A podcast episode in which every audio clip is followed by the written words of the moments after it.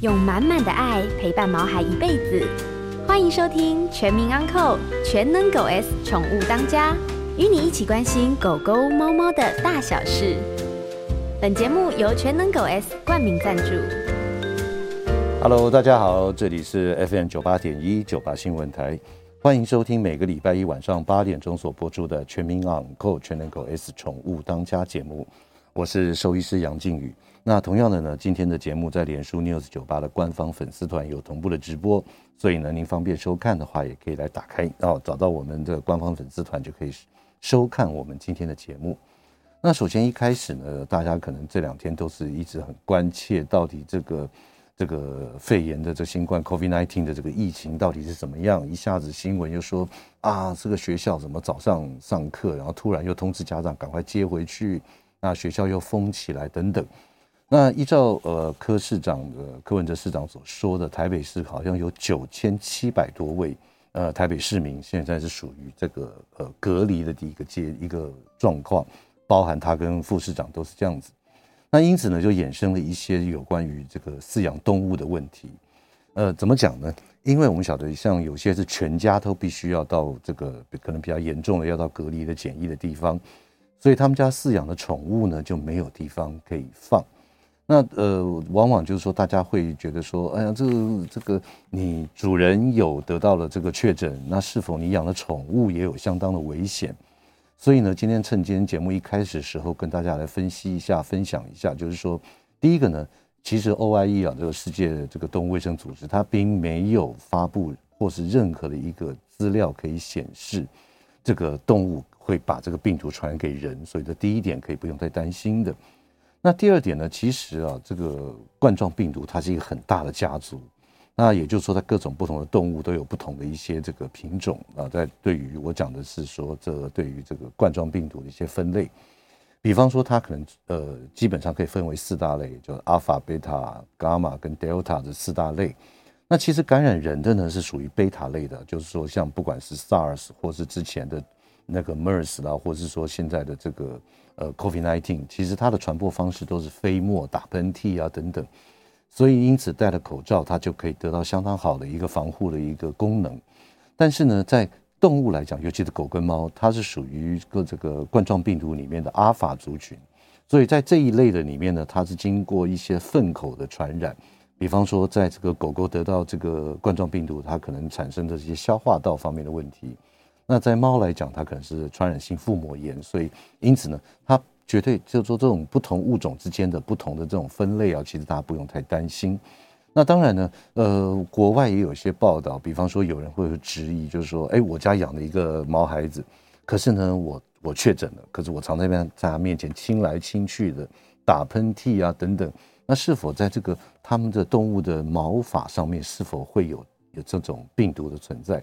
其实这是有可能的了哈，但是呢，其实我们都知道，如果经过一些这个呃，不管你喷酒精也好，在动物的身上，即便是我们现在是健康的，如果您带你的毛孩子出去散步啊，不仅仅人要保持一点五公尺的距离，但是动物最好跟其他的一些人啊，也是要保持一点五公尺的这样的距离才是最安全的。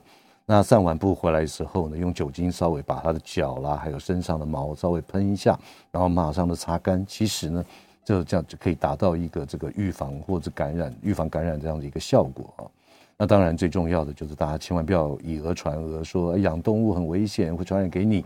所以呢，大家只要做好防护啊，饲养宠物是绝对绝对安全的一件事情。其实呼吸这件事情啊，对于对于这个我们不管是 COVID-19 也好，或者说对于一些呃特殊的品种的犬种来讲，都是非常非常重要的。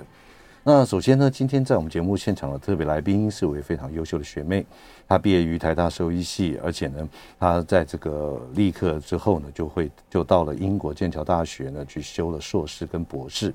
那她的这个研究的最主要的一个问题点，就是说她研究最主要的她的这个专业的领域就是。短吻犬呼吸道阻塞的症候群。那在今天在我们在我旁边的呢是非常优秀的学妹，哎呦，也是现在目前台大兽医临床所的助理教授刘乃杰刘老师。老师跟大家打个招呼来。哎，大家好。OK，好，来来来。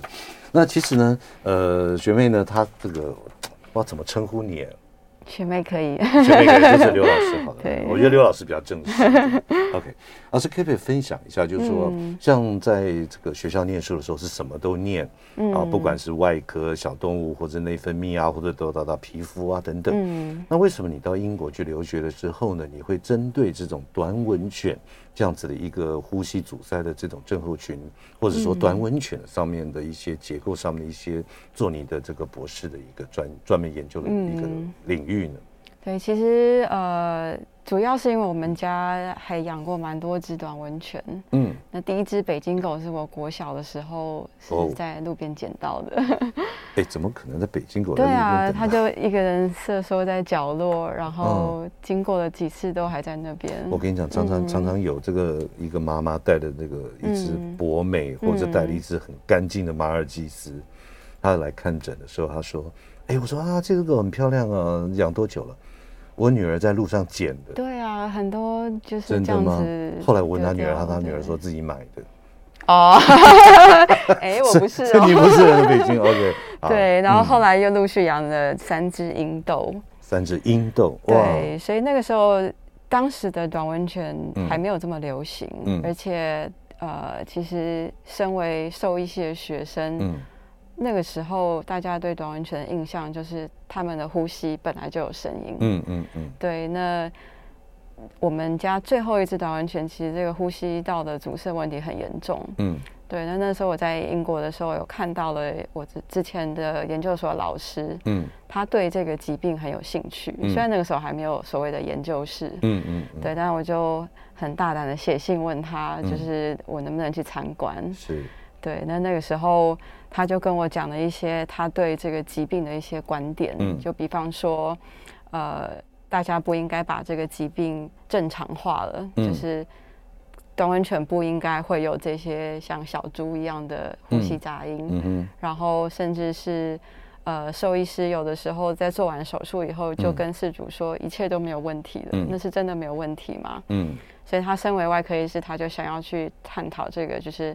手术到底是不是能够把这个病治愈？嗯，或者是哪一种不同的手术对这个病有什么帮助等等？哎，老师啊，这边我再请问一下，嗯、首先第一个问题就是什么叫做短吻犬？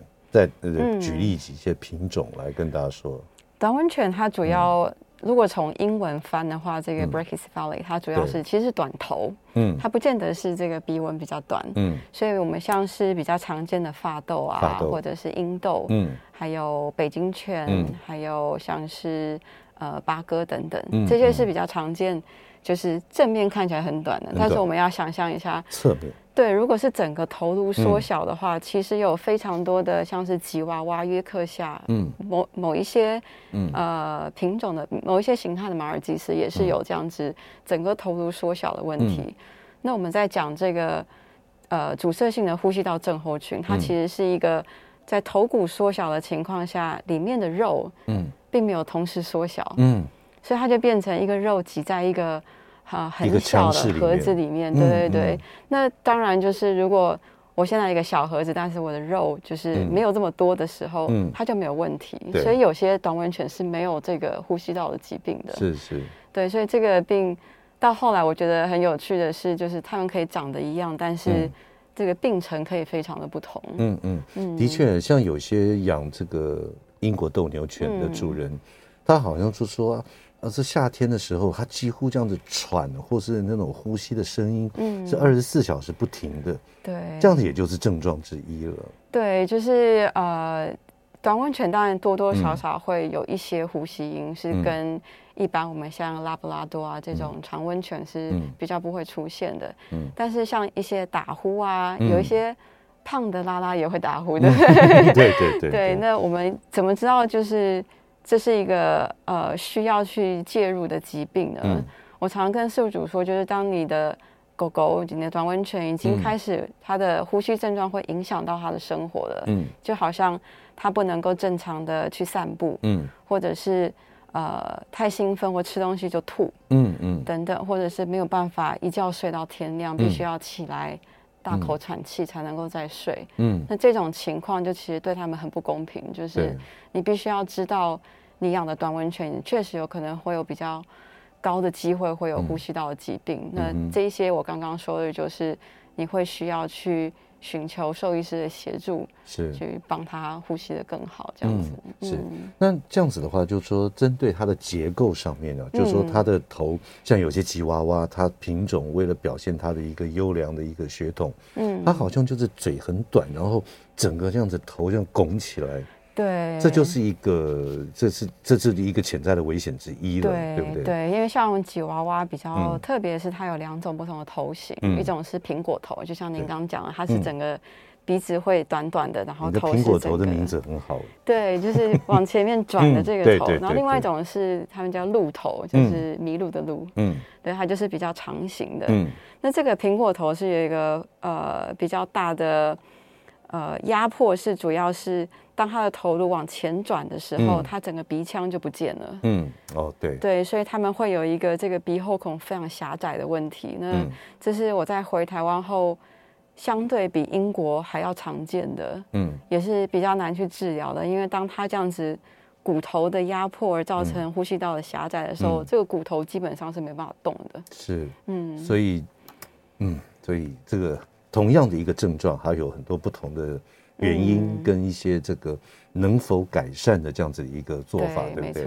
哇，真的是很不容易啊！嗯、呃，今天非常谢谢我们邀请到台大兽医系临床研究所的刘乃杰助理教授来我们节目现场跟大家分享一下有关于这个呃短吻犬或者短头犬的这样子的一个所造成的呼吸道阻塞的一些问题。那待会儿呢，我们进段广告，广告之后呢，再好好来问他到底会有哪些临床症状，哪些东西要注意，哪些要及早就医的。欢迎回到九八新闻台全民昂狗全能狗 S 宠物当家节目，我是兽医师杨靖宇。今天在我们节目现场的特别来宾是台大兽医系临床所的助理教授刘乃杰刘老师。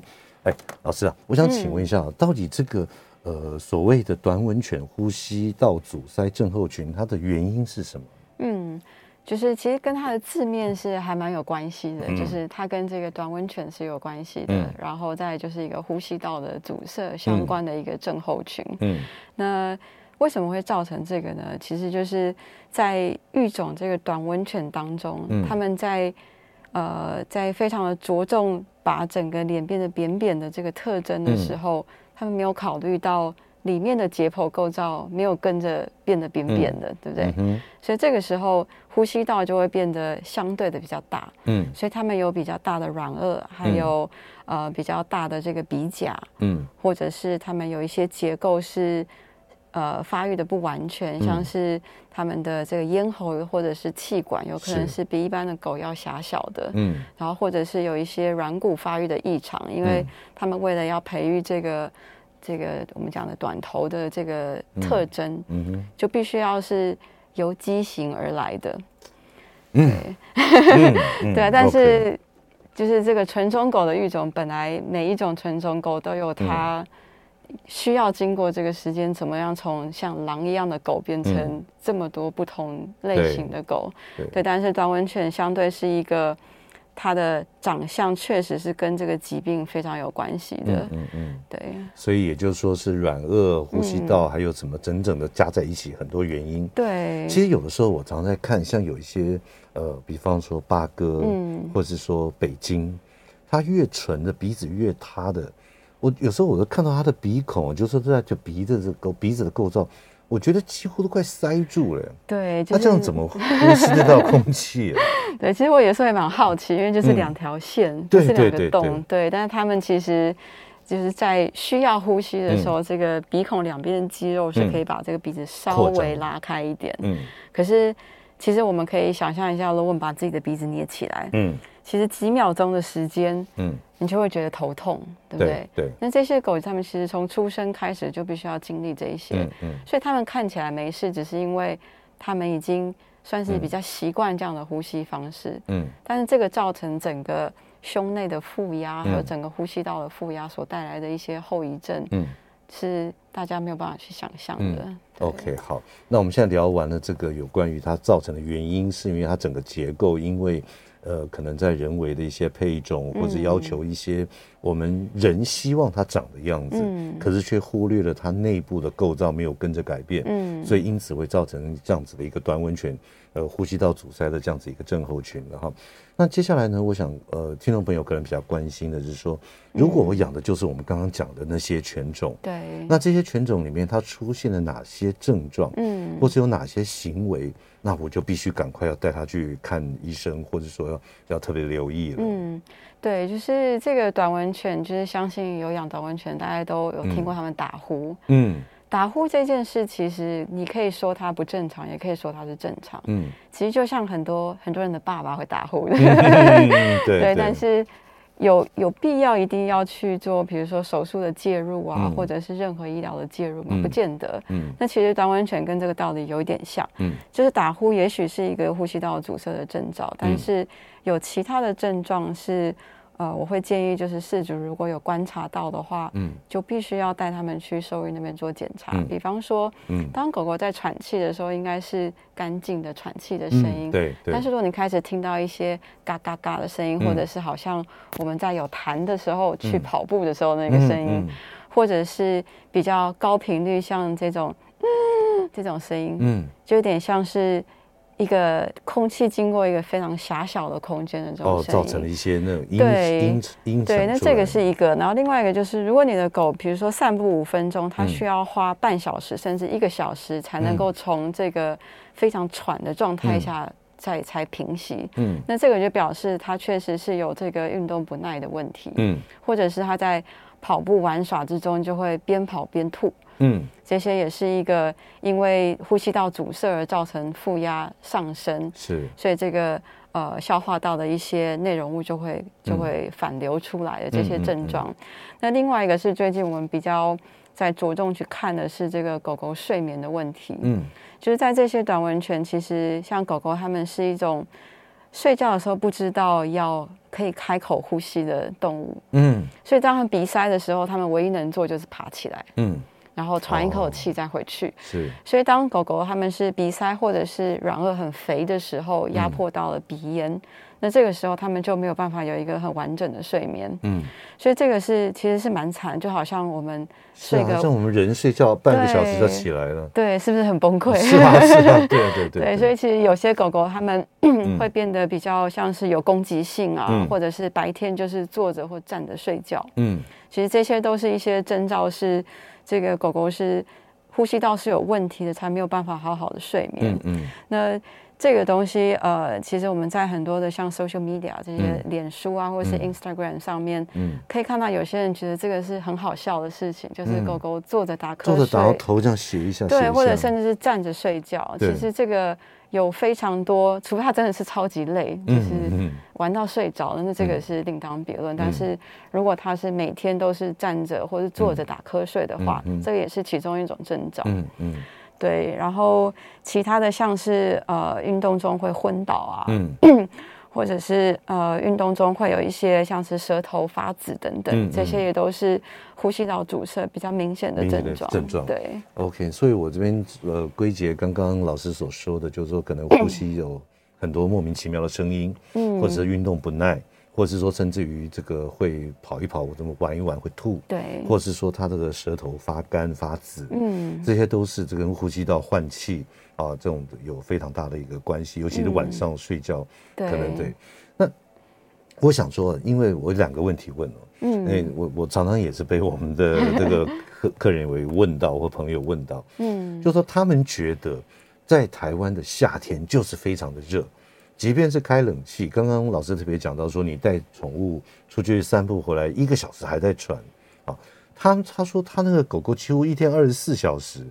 除了大概睡得很深之外，没有声音，其实是有打呼了。嗯嗯。那但是其他都是啊，就是很奇怪的那种呼吸，很喘很喘的声音。嗯。那冬天稍微好一点点，请问这样子是有问题吗？有问题，就确实是这种随时都在喘，然后会发出那个嘎嘎嘎那个声音的时候，通常这个是一个恶性循环，就是当你的呼吸道阻塞，然后你喘气的时候需要去把你那个软腭像一个门一样这样打开的时候，哦、嗯，那这个时候它是需要用力的，因为它是不断的需要把这个肌肉收缩，才有办法把它的呼吸道打开。嗯嗯。那当它用力的时候，它耗氧又更多了。嗯。所以它就会喘得更厉害。嗯嗯。所以这个就变成一个恶性循环，一直到它真的非常非常累的时候，直接睡倒。嗯。对，所以这个也是算是比较严重的，尤其是狗狗，它们散热主要是靠这个呼吸换气的时候，它们没有这个汗腺。对。对，所以当这个呼吸道阻塞的时候，没有办法散热。嗯。那一来热，加上你。呃，用力的呼吸造成的这个氧气的耗氧量增加，嗯嗯嗯、那这些都会造成这个喘气又更增加。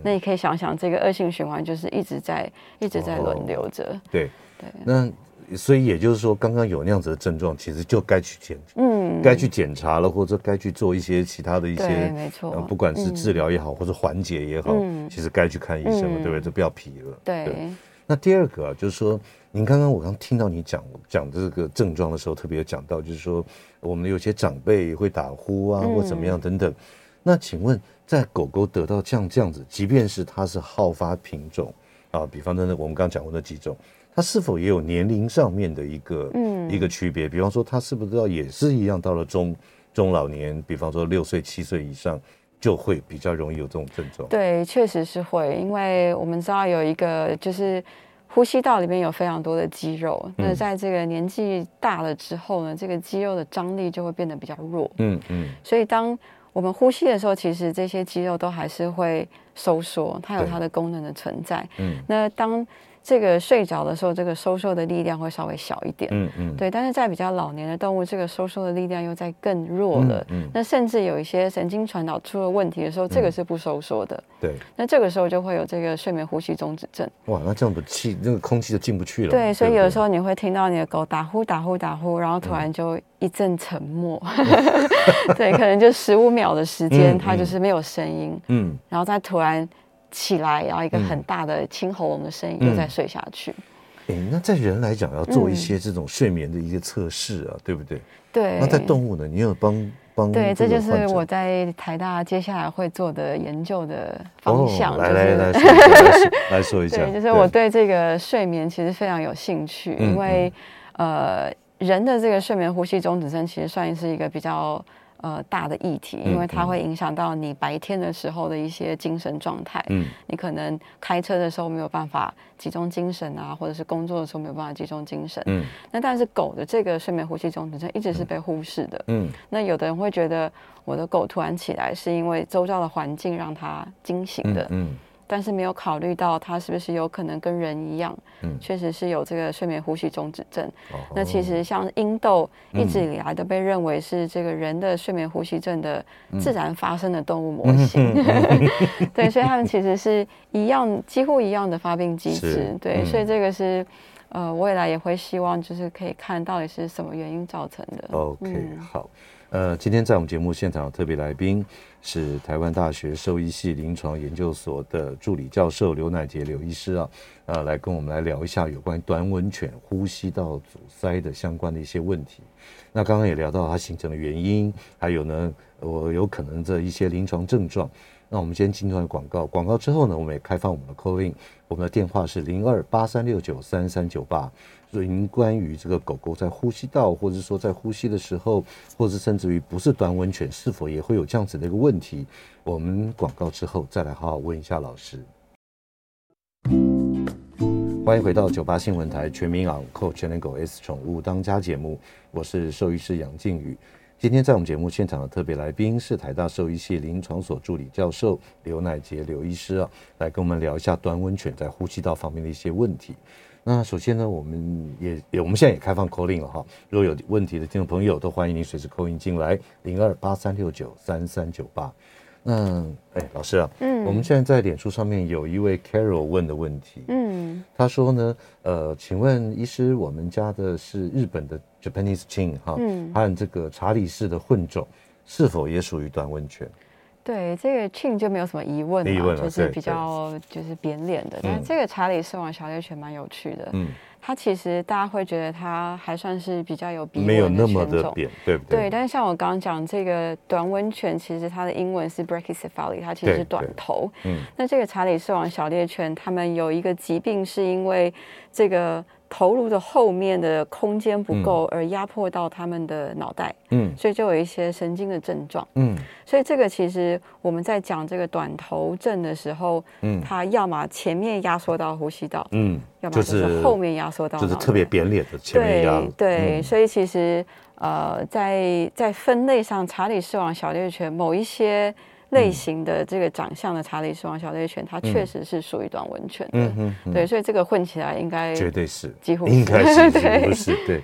OK，好，那呃，接下来还有另外一位听众朋友哈，他特别问说，请问非短吻犬的老犬是否会也会有类似的这样子的一个症状？嗯，会有，就是这个喘鸣声，但是嗯。呃，比较大型的老犬，嗯，比较常见的一个问题是这个喉头的嗯。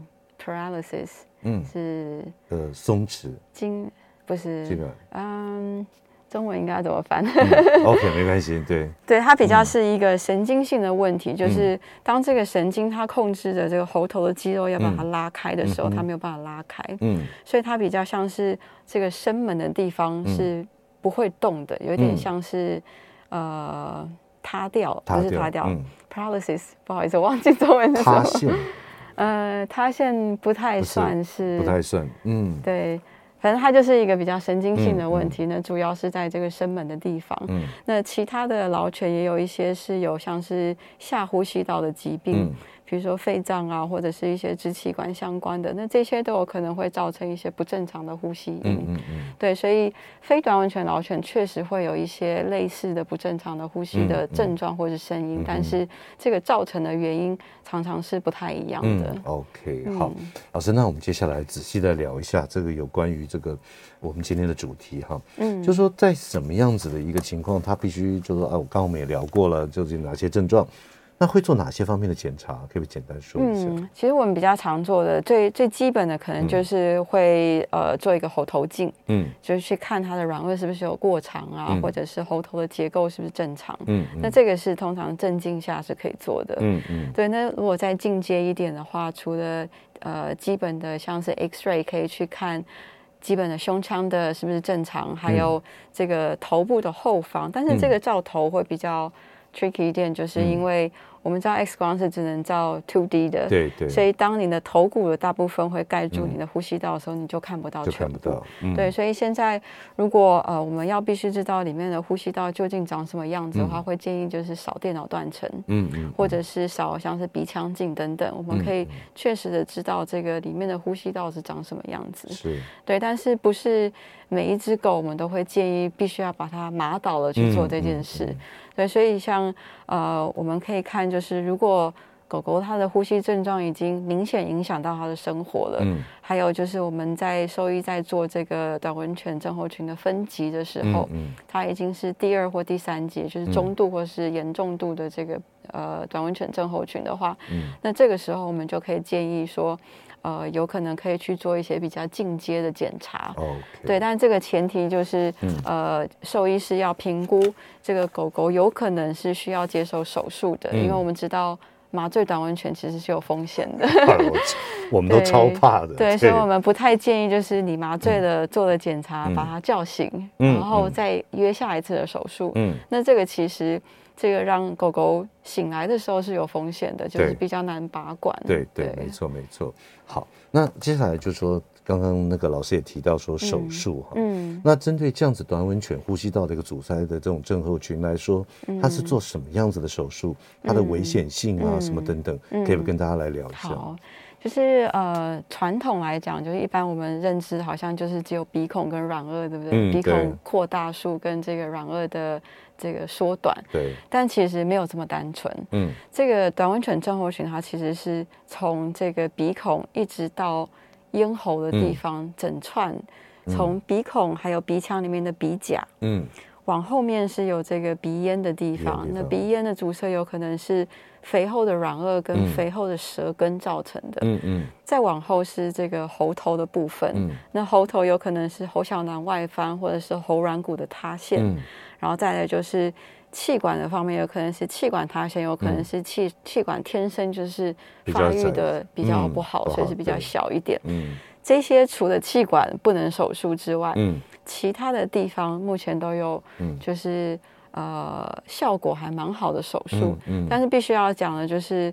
呃，任何的手术，比如说我们把这个鼻孔扩大了，嗯、或者是鼻甲部分的剪除，嗯，然后变薄变短，或者是几乎甚甚至是舌根，我们可以把它消融变薄，嗯，等等，这些我们都没有办法把一只发豆变成米格鲁，对，所以我常跟事主说，嗯、这个手术不是让这个病不见，嗯，但是我们可以阻止它恶化，对。对对，或者或者说缓解一些他这样子，然后可以让他的生活稍微比较回归到正常一点，对。让他可以开心的玩啊，嗯、开心的吃东西等等。是，那接下来我想请问一下老师啊，就是说，嗯、呃，经过这样子的手术，不管是说呃手术完了缓解他的一些这种恶化的情形，嗯、或是说提升他的生活品质，嗯，那呃，即便是更深一层来说，就假设我养的就是有这种。这种潜力会发生这种问题的狗狗，嗯，我在日常生活在照顾上，在饲养上，有什么要特别小心的或者注意的？对，就是除了要就是定期呃，比如说打预防针的时候给兽医看之外，这个。体重的控制是呼吸道疾病很重要的一环。说到体重啊，嗯、我们一般可以想象，在路上看到的，不管是英斗、法斗，是的，胖胖的，都是胖胖圆圆的啊，啊，啊，走路这样子咔咔咔的。对，这个其实是不能怪他们，就是、嗯、呃，其实在，在在欧洲那边，他们的狗秀，嗯，常胜军都是胖的，嗯，因为他们就是喜欢这个比较对。方形的体型，是是，对，但是。其实就像人的这个睡眠门门诊一样，嗯，医师在做任何的介入治疗之前，嗯、一定会叫过重的过重的病患先减重，嗯嗯，嗯。对，那这一样的道理，就是因为我们这些肥肉组织，它其实是会去包在呼吸道的外围，让你的呼吸道更小，嗯，或是包在你的胸廓，让你肺没有办法完全的膨胀。所以第一个就是要这个。嗯减重，对，减重，在饲养，然后再来就是我们知道他们很怕热，对不对？嗯，对。那就算没有这个明显的呼吸道的杂音的狗狗的的短温泉，我们还是不建议它在就是高温的环境下。嗯，怎么讲呢？因为我们知道狗狗它们没有汗腺，嗯，所以它们散热的方式就是靠喘气或者说呼吸的时候，这个空气经过那个湿润的黏膜去降温。对。但是短温泉不管是比较有病的，或是比较看起来没有病的这些没有呼吸杂音的狗狗，它们其实在结构上，嗯，这个鼻甲跟这个鼻腔就是跟一般的常温犬是不太一样的，嗯、对，对，所以在散热的这个功能上面也会有一些，就是不不不太像其他的狗狗这么能够散热。所以饲养这样子的犬种，你要特别为它设定好很舒适的温度。对，所以基本上散步都要选择在比较阴凉的地方，嗯、或者是阴凉的气候。那如果真的太热的话，就千万不要带不要出去。对，对，所以除了减重，还有选择一些散步的物体，嗯、就是温度的一个生活环境。那还有别的吗？嗯，还有别的吗？嗯，其实这个，嗯、呃。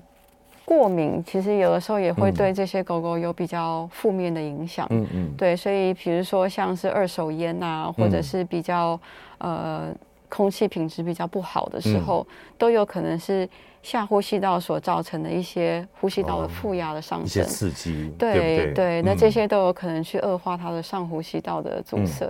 嗯哼，OK。那这边呢，剩下最后一点点时间哦，刚刚也特别提到，其实他们。会变成今天我们看到的样子，嗯，有很多都是在育种上面对所造成的一些后遗症或者不好的结果。那在国外，因为你常刚刚回来三个月嘛，对不对？那你在国外看到他们的一些是否有想办法从品种来改变呢？嗯，确实是，就是其实有不同的不同的方式。嗯，那最极端的就是有些北欧的国家，他们是禁止繁殖这种狗。嗯。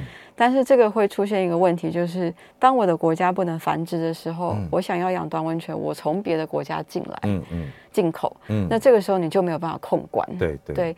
那另外一个就是像我们之前在跟育种的人在合作的，就是嗯，我们帮他们设定一些健康检查的规范，嗯，嗯哼，所以我们会跟他说，当你是是这个 BOAS 的第几集的时候，嗯嗯、呃，我们就不建议繁殖，嗯嗯。嗯，那这个时候当买狗的人也知道这个规范的时候，嗯、他就会去问，他特别注意到这些问题，对，他就会去问这些 breeder 说：“哎、嗯，你的这个种狗是不是有做过这个健康检查，所以这个确实是有用的。我们是可以把比较不好的这些、嗯、呃种狗，他们可以先被淘汰掉。对，也就是从在选种上面就先先来避免这样的事情。对，对没错。OK，好。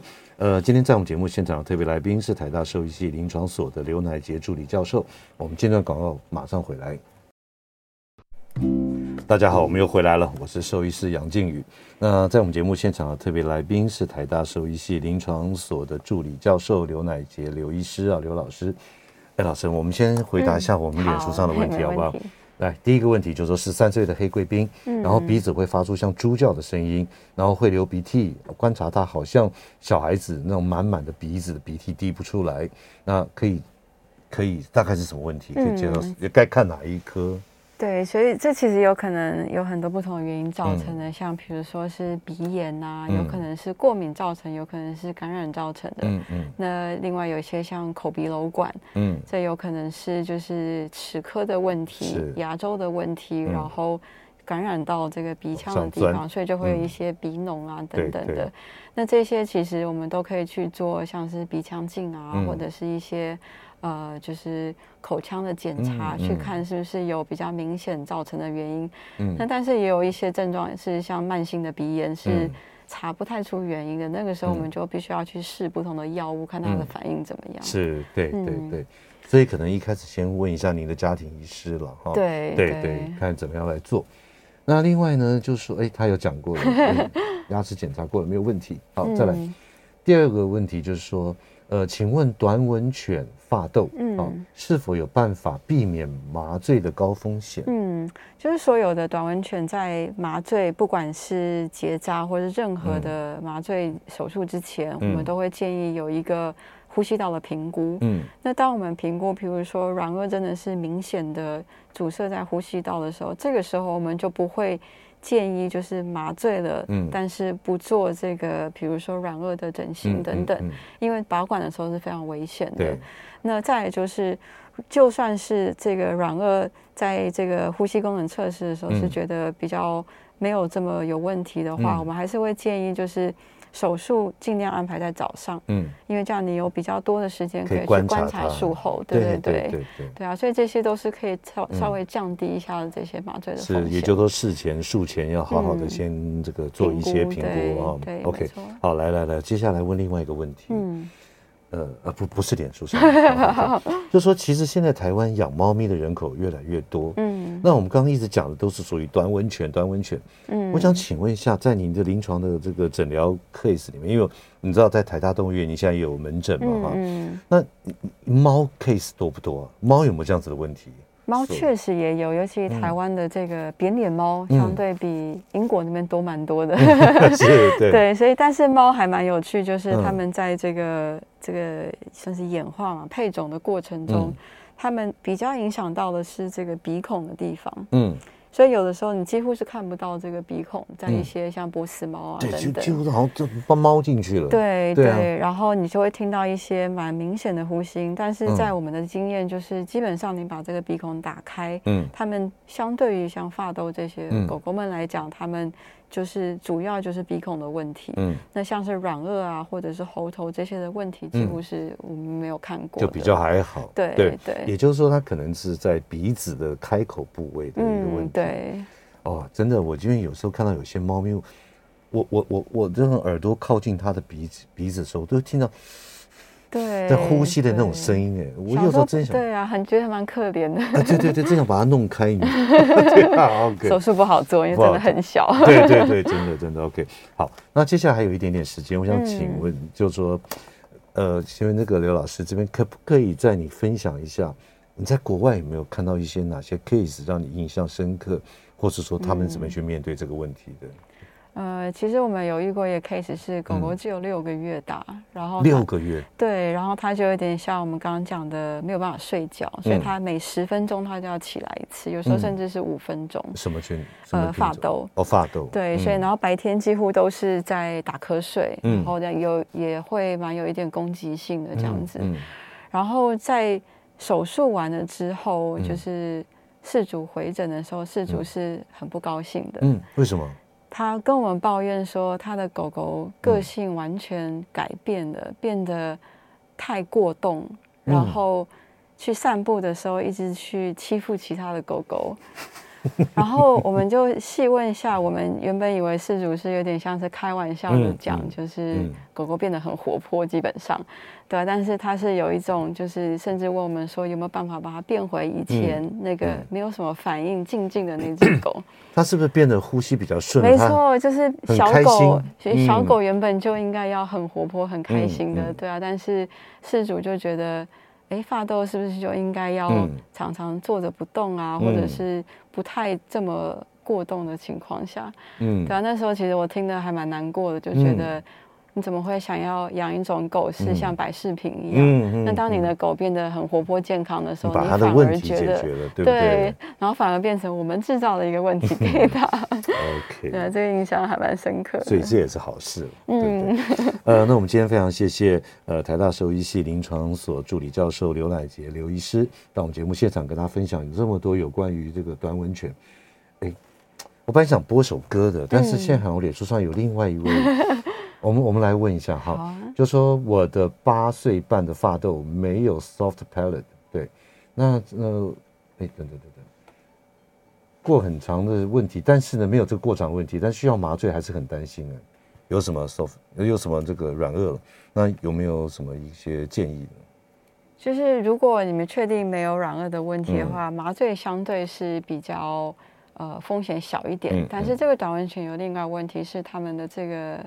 迷走神经的这个呃刺激，嗯，它这个迷走神经的这个痛，不知道张力嘛？嗯、是是，对，它能稍微比其他的犬种要高，所以当这个迷走神经被刺激的时候，它的心跳、血压就会变得很低。对、嗯，那有时候甚至在术中，它就会突然就是 drop 下来。老实说，我做手术，我最怕碰到这样子的狗狗。是哦，对啊，突然一下子就整个这个 monitor 就出现很多奇奇怪怪的那种，吓死了。对啊，所以通常短吻犬手术，我们都会一定要比一般还要多一个助手，因为就是如果有这些比较呃麻烦的情况发生的话，嗯、是可以及时处理的。OK，谢谢大家喽。嗯、哦，谢谢网络上留这么多好 这么好的问题。那也谢谢呢台大兽医系临床助理呃临床研究所助理教授刘乃杰到我们节目现场。谢谢下次有机会我们再来节目现场，嗯、好吗？没问题。谢谢，来跟大家说 拜拜。拜拜。拜拜。每个宝贝都值得最好的，爱它就是一辈子。本节目由全能狗 S 冠名赞助。